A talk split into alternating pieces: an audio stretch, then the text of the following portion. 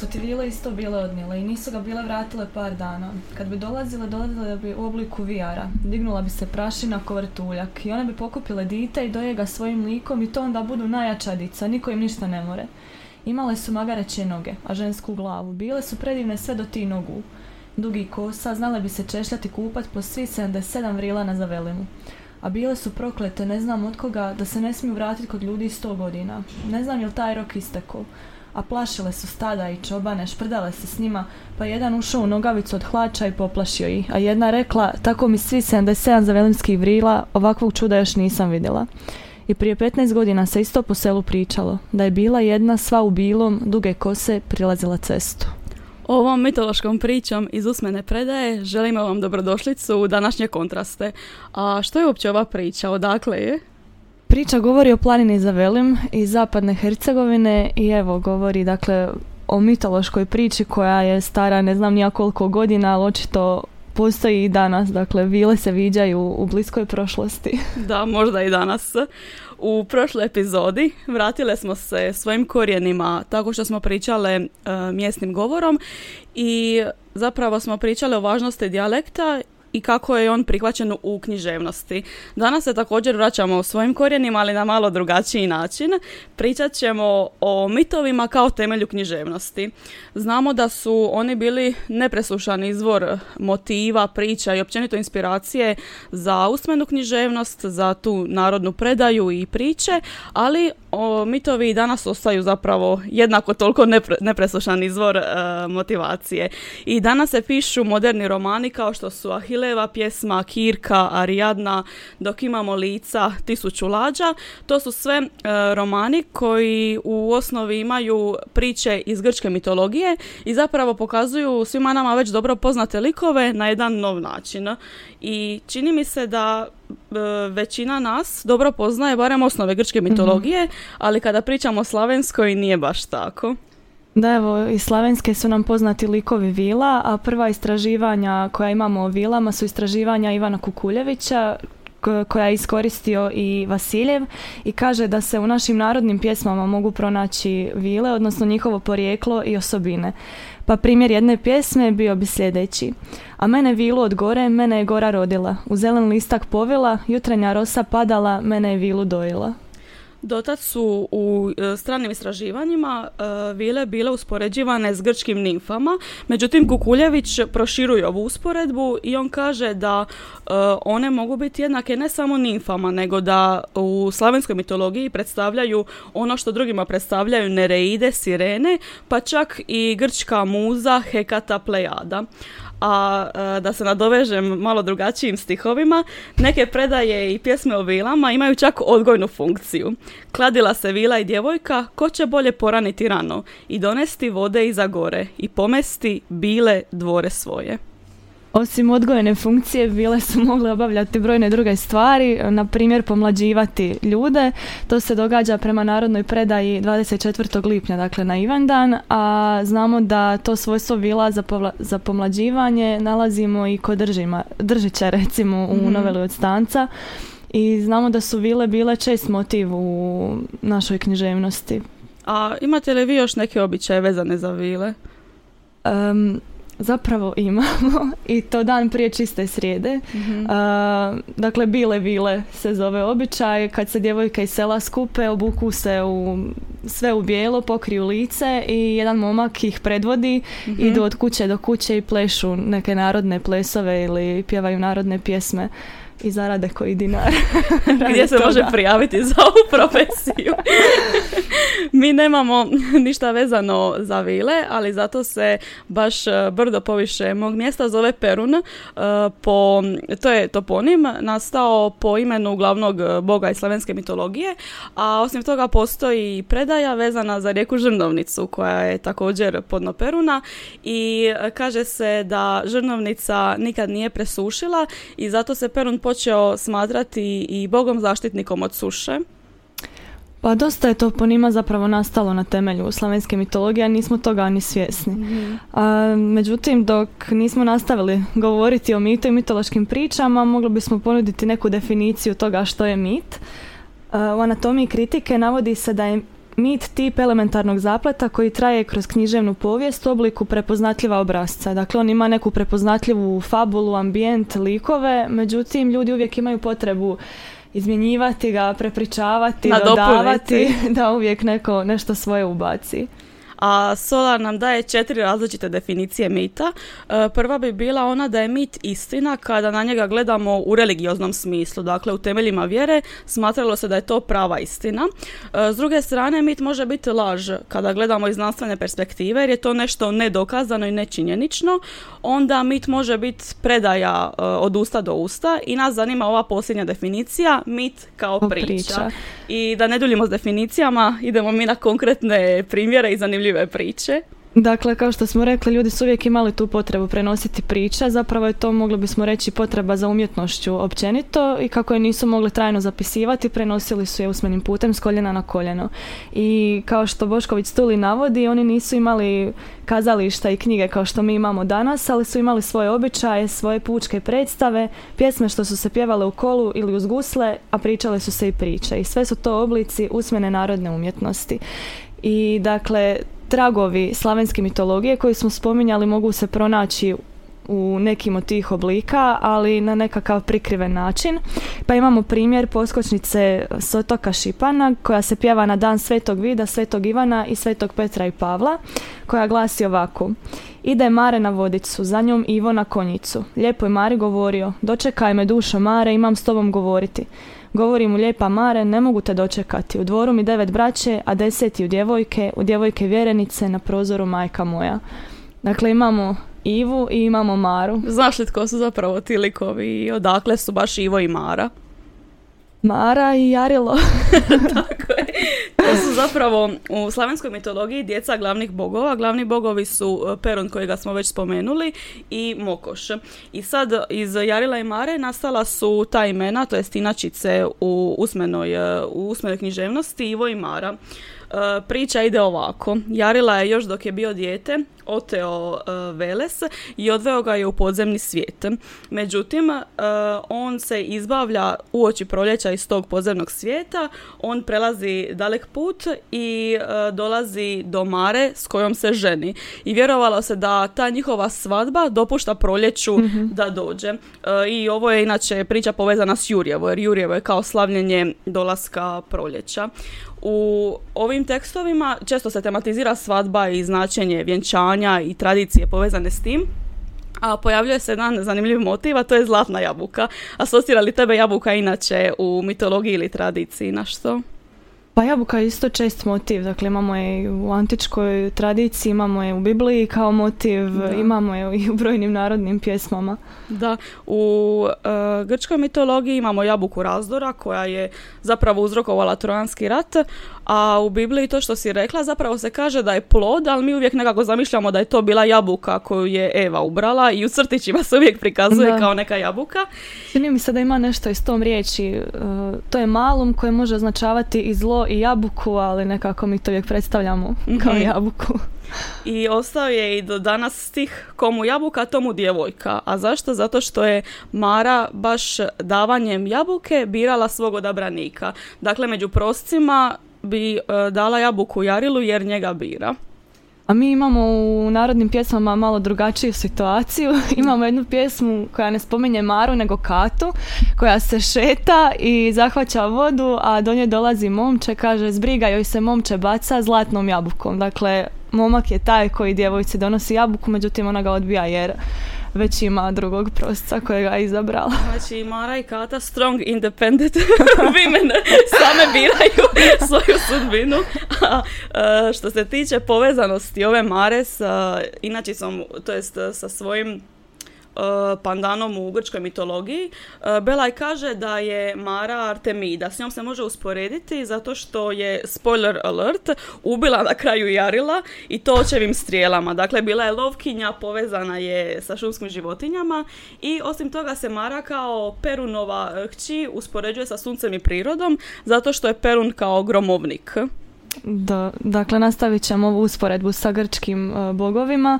E, da malo proširimo nešto o našem vrhovnom ženskom božanstvu, odnosno Mokoš. Ona je pandan grčkoj Heri i nju možemo naći na rubu sela gdje se moče lani konoplja. Dakle, ona je bila tkalja i prelja i kruže priče da je bila nevjerna vrhovnom bogu.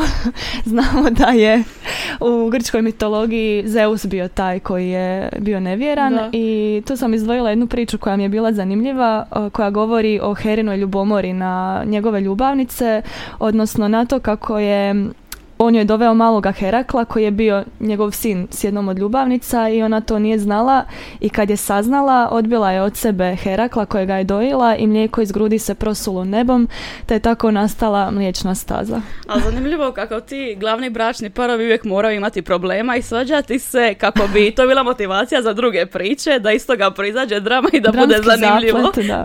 da, I uh, kad si već spomenula Herakla, dakle ja imam majicu na Herakla upravo, to jest na lika iz crtića. Jesi ti možda gledala crtić? Nisam gledala. E pa, e, moraš, nakon ovoga definitivno. A, a u tom crtiću su na, na zanimljiv način prikazane suđenice. To su u Grčkoj zapravo Moire, a kod nas se zovu suđenice i Katičić piše da je i Mokoš bila suđenica i što one rade. Ono pisuje da su one zapravo tri sestre koje su divovske žene, a izlaze po noći čisto odjevene u susret svakom novom djetetu i onda mu određuju što će mu se dalje u životu dogoditi. I budući da to odrede već e, pri rođenju, zovu se također i rođenice. Moram priznati da mi nije bio poznat e, taj motiv rođenica do sad, ali poznata mi je mitološka priča koju Katečić naziva božanskim bojem i on tako opisuje ovu mitologiju slavenskih naroda. Dakle, u njoj je riječ o bogu gromovniku koji u dvoboju pobjeđuje svog božanskog protivnika. Rekli smo da je glavni bog Perun i on pobjeđuje Volosa ili Velesa koji označava zmiju ili zmaja. Da, Veles je taj koji je u onoj prvoj priči zapravo oteo Jarila i možemo reći zarobio ga i uh, odgajao u podzemnom svijetu. A kada Peruna usporedimo sa Zeusom, nekakva zajednička nit e, je to što ih se obojicu naziva gromovnicima. Dakle, njihov zaštitni znak je grom i Zeusu i Perunu. I u ove mitologije, kao i u većini istih, je taj glavni bog povezan s nebom. Dakle, nešto na vrhu i doslovno i ovako preneseno. E, zanimljivo mi je to što u grčkoj mitologiji govorimo o nekakvom postanku stvari i svijeta. Sve priče koje tamo postoje govore kao na primjer ova o mliječnoj stazi o tome kako je nešto nastalo dok je u slavenskoj mitologiji možda nešto drugačija situacija. Katečić kaže da mit u slavenskoj mitologiji prikazuje religijske pojmove arhajskih indoeuropskih populacija kojima se oslikava svakogodišnje rađanje i umiranje prirode. A takvo shvaćanje bitno je za agrarno-stočarska društva jer prikazuje kružni tijek godine koji se stalno obnavlja. Mm. Dakle, taj svjetonazor temeljen je na nekakvim prirodnim suprotnostima sa binarnim opozicijama i središte takvog svijeta naziva se pupak svijeta, recimo koji imamo u Apolonovu svetištu Delfima, a kod nas je riječ o stablu svijeta. mm I to stavlo svijeta kod nas prikazano je tako da su u krošnji bogovi nebesnici, kao što smo već spomenuli, oni na vrhu, oni na nebu. I oni uređuju svijet, a u korijenju su sile nereda i svijet mrtvih. I sad imamo sukob tih dvaju načela. Vjerovalo se da su u sukobu kozmos i kaos i da to, e, da iz toga proizlazi stvaralačka snaga, da je to ono što svake godine obnavlja život na zemlji. To što si rekla, izmjena godišnjih ciklusa, pa i ovo i prva priča o tome kako svadba zapravo dopušta proljeću da dođe. Dakle, sve je vezano sa prirodom i tako na taj način su ljudi objašnjavali sebi zašto dolazi do promjena godišnjih doba i zašto se to e, ponavlja. Oni ne gledaju na vrijeme kao mi danas, kao na neku vremensku crtu, nego su mhm. zapravo imali taj kružni tok, da, uspostavljanje ponovne ravnoteže. A kad smo već kod personifikacije prirodnih pojava, e, izdvojile smo još neka zanimljiva mitološka bića, čija imena imamo i danas naravno, to su Zora i Danica. Zora e, se tako zvala i naravno predstavljala je tu prirodnu pojavu kao što je Danica povezana s onim što mi znamo da je i danas kao zvijezda. Njihova imena sugeriraju prirodne pojave, ali su opisivane kao božanstvene osobe. E, Danica se tako, tako smatrala Sunčevom mlađom sestrom, a Zora Sunčevom majkom. Onda od drugih božanstava e, koja možemo povezati slavenske s grčkom mitologijom, Davor je kod nas sedmoglavi bog rata, a u Grčkoj bi to bio Ares. Ares. Iako e, za Aresa se baš naglašava da je on bog nepoštenog rata. Znaš li tko bi bio vodan? Vjerojatno grčki Poseidon. jako smo je. kreativni bili. bog rijeka, voda i mora i e, vjerova, Slaveni su vjerovali u Ladu kao boginju ljubavi i ljepote, a to je u Grčkoj Afrodita. Osim toga, e, bila mi je zanimljiva i ova Lela koja se naziva šumskom majkom, e, koja je ujedno i zaštitnik prirode. Ali nismo imali samo nekakva božanstva, imali smo i u, mi- u mitologiji druga fantastična bića kao što su vampiri i vukodlaci, što bi isto bilo zanimljivo obraditi kao temu. A, vile koje smo već spominjali, ali možda je nešto što je malo manje poznato. Recimo, meni je poznato jedino iz pjesme Silente. Morski ljudi, morske Da, da. žene. dakle, imamo morsk- imali smo morske ljude koji su izranjali iz vode i nosili bi kamen i onaj koji bi uspio dohvatiti taj kamen bio bi zauvijek sretan. E, osim njih imamo famoznu Baba Rogu koja je i dan danas prisutna u strašenju djece, a Baba je u mitologiji slavenskih naroda uvijek označavala nešto što je mračno, kišno ili vjetreno, pa je imamo i u ruskoj mitologiji i kod Slovenaca. U Rusiji je ona bila Ježi baba ili Jaga baba. Pa zapravo da i e, Mojre koje smo spomenjali su u crtiću prikazane kao stare bakice, malo na jeziv način, ali opet zanimljivo e, jer su tri i imaju samo jedno oko koje izmjenjuju Da. jer sve vide istu budućnost. Da. Slovenci su je nazivali Vehtra ili Pehtra babu. A, dakle, u ostacima vjerovanja ona je bila nekakav zli uh, spiljski duh u obliku starice ili vještice, kao što smo već spomenuli. Međutim, imali smo i neke uh, kućne duhove, dobre ili zle. Dobri je bio Kikimor, iako mi to ne zvuči baš kao zao duh. Više kao neka rekla si da je, dobri da je dobri bio Kikimore, A, zao je bio Kikimor, ispričavam se. ali da zvuči, zvuči, kao Zvuči dobrica. dobro, da. A, a dobri je bio domovoj. Aha, aha. Od e, nekih običaja, jel znaš koji su nam ostali iz Pa znam, zapravo i to što si rekla, baba e, Roga, to me je podsjetilo na onu igru Čorave babe, ne znam jeste li vi to igrali. Kada treba bježati od nekoga, sakrivati se i te babe su uvijek ostale kao nešto strašno, ja ne znam, ne znam zašto je to bilo toliko kritično i puno e, igara i drugih običaja, između ostalog i plesova, je poteklo to što si rekla iz slavenske mitologije, iako mi često ne znamo etimologiju i zašto, kako je to povezano. Da, ove iz folklora nekako logično nam je da prenosimo nešto što je nekad bilo, ali Da, da. tipa ove u svadbi koje ćemo sad spomenuti, Da. nisam znala da to potječe iz mitologije. E pa to moram e, zahvaliti prijateljici koja mi je ispričala o porijeklu plesa most, što se najčešće pleše u svatovima. Ono kada se par uhvati za ruke i drugi prolaze ispod. Znate o čemu pričam? I e, taj ples je potekao iz e, mitologije zato što Jarilo kad putuje iz podzemlja e, u- ukazuje se na to da treba prijeći dalek put kako bi došao do svoje mare i onda se prije usmenim pjesmama e, prikazivao most koji mladoženja ili svatovi prelaze da bi došli do mlade. I most je uglavnom e, uz epitet zlatan, srebrn, a u nekim hrvatskim mjestima se čak ovaj običaj zadržao i oni što se misle vjenčati okupe se na mostu i često to bude zajedno sa svatovima koji tad plešu s mladima. I sad moram izvaditi pjesmu jer sam zaboravila.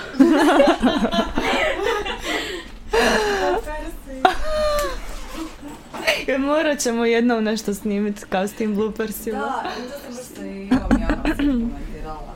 Da nismo nikad napravili tu posebnu epizodu. E, dakle, Listaka bloopersa. Ovo je e, svadbeni tekst koji se pjeva u Hercegovini. Dok ne zgradim srebrn most i ne pospem biserom i dragijem kamenom, kad svatovi prohode neka biser trepeće, dragi kamen zvekeće, nek je sreće to veće. A osim toga, već si spominjala uh, običaj vezan, da, tako Da. je vezane za Svetog Ivana. E, to je isto zanimljivo jer imamo i ono skakanje preko Mhm. krijesa, što je opet povezano sa Marom i Jarilom, to jest Maro i Iva, kako, kako Maro i Mara i Ivo, kako ih već želimo zvati, oni su to radili pa su ih imitirali drugi mladi, a osim toga se i na treći dan gonila stoka između vatre da se stoga pročisti. I ovo opet imamo i u grčkoj mitologiji taj motiv vatre koja pročišćuje, jer imamo žrtve paljenice uh, koje su se trebale dakle zapaliti kako bi bile dovoljno čiste da se prinesu bogovima zajedno s molitvom, a osim toga i mrtvi su se uvijek palili na lomači. Da, stari su voljeli vatru i paljenje, a to imamo i u običaju paljenja božićnog panja, odnosno badnjaka. E, ne znam koliko nas je znalo da i to potječe iz mitologije. Dakle, riječ je o borbi između Peruna i spominjanog Velesa. Veles je popeo se na Perunovu goru i dakle Perun se morao obraniti. Veles se skrivao ispod panja u vodi i Perun je oslobodio tu vodu u panju vatrom i onda u nekim krajevima to paljenje badnjaka ili slame označava ujedno i simbolički završetak godine i vegetacije. Opet se vraćamo na taj na to kružno uh, vrijeme i na uspostavu ponovne ravnoteže. A zanimljivo kako je to opet povezano s kršćanskim blagdanom. Dakle, badnjak na badnjak, a ovo sve što smo prije spomenjali, Sveti Jura i Sveti Ivan, uh, oni su zapravo kao sveci postali kršćanska zamjena za Jarila. Što misliš zašto su ti neki poganski običaji ostali čak i u kršćanskom narodu? Da, dosta je tih običaja ostalo. Ja sam se iznenadila kad sam čula i da je kićenje jelke zapravo mhm. iz nekog poganskog vremena ostalo, ali nekako možda je to i logičan slijed događaja ako su bili poganski narodi trebalo ih se pokrstiti, bio je dobar način uplesti kršćansku tradiciju u onu koja je već postojala, samo joj dati nekakve, nekakvo novo značenje. Da, da. A i vjerojatno ljudi ne znaju porijeklo e, mnogih tradicija i zašto se što radi, kako je to povezano, pa tipa ovaj ples most, ja sam mislila samo to, to je nekom jedan dan palo na pamet. Bilo je zabavno zaraditi, tamo prigodno za svatove da se svi uključe. Da, mi isto imamo kod nas u tim narodnim plesovima, zove se sitan tanac, nešto je na sličnu foru sa podizanjem ruku, provlačenjem da. kroz tunele i tako. Pa, drago mi je da smo ovim istraživanjem saznali više o slavenskoj mitologiji i ja sam naišla još na puno priča koje želim još bolje istražiti jer e, nisam bila upoznata s tim, a zapravo sve živo je definirano upravo po slavenskoj mitologiji. Svaka, svaka tradicija, to što smo rekli, svaki običaj, a meni inače na BookToku i sličnim društvenim mrežama stalno izbacuju knjige koje su napisane po uzoru na grčku mitologiju, već sam spominjala neke, pa tako e, jedna koja mi je ostala u dobrom i koju bih preporučila za čitanje je knjiga Dok imamo lica. Ona govori o priči između Amora i Psihe, opet na jedan novi način. Pa mi je zanimljivo to kako i kad znamo što će se dogoditi u priči, otprilike znamo kako će završiti, tko su likovi, možemo opet pročitati i nešto novo saznati. Isto tako, danas je dosta poznata Hileva pjesma kao i Kirka i to su svima poznati likovi, već često obrađeni, ali i dalje se može pisati o njima. Da, zanimljivo ih je vidjeti u nekom novom svjetlu. Dobra su podloga uvijek i za nove fantastične događaje. Mislim da je taj motiv nadnaravnog uvijek zanimljiv da. bio svima. Eto, možemo reći da se pridružujemo trendovima, ali ovo nisu trendovi, nego stalno neka stalna tema. Da, stalna. Zapravo, počeci ljudske povijesti da. nalaze se u mitološkim pričama. A evo, kada netko spomene da je vidio vilu prije 15 godina, možda i nama malo zagolica maštu, pa možda i mi negdje sretnemo. Dojdę cię słuszania.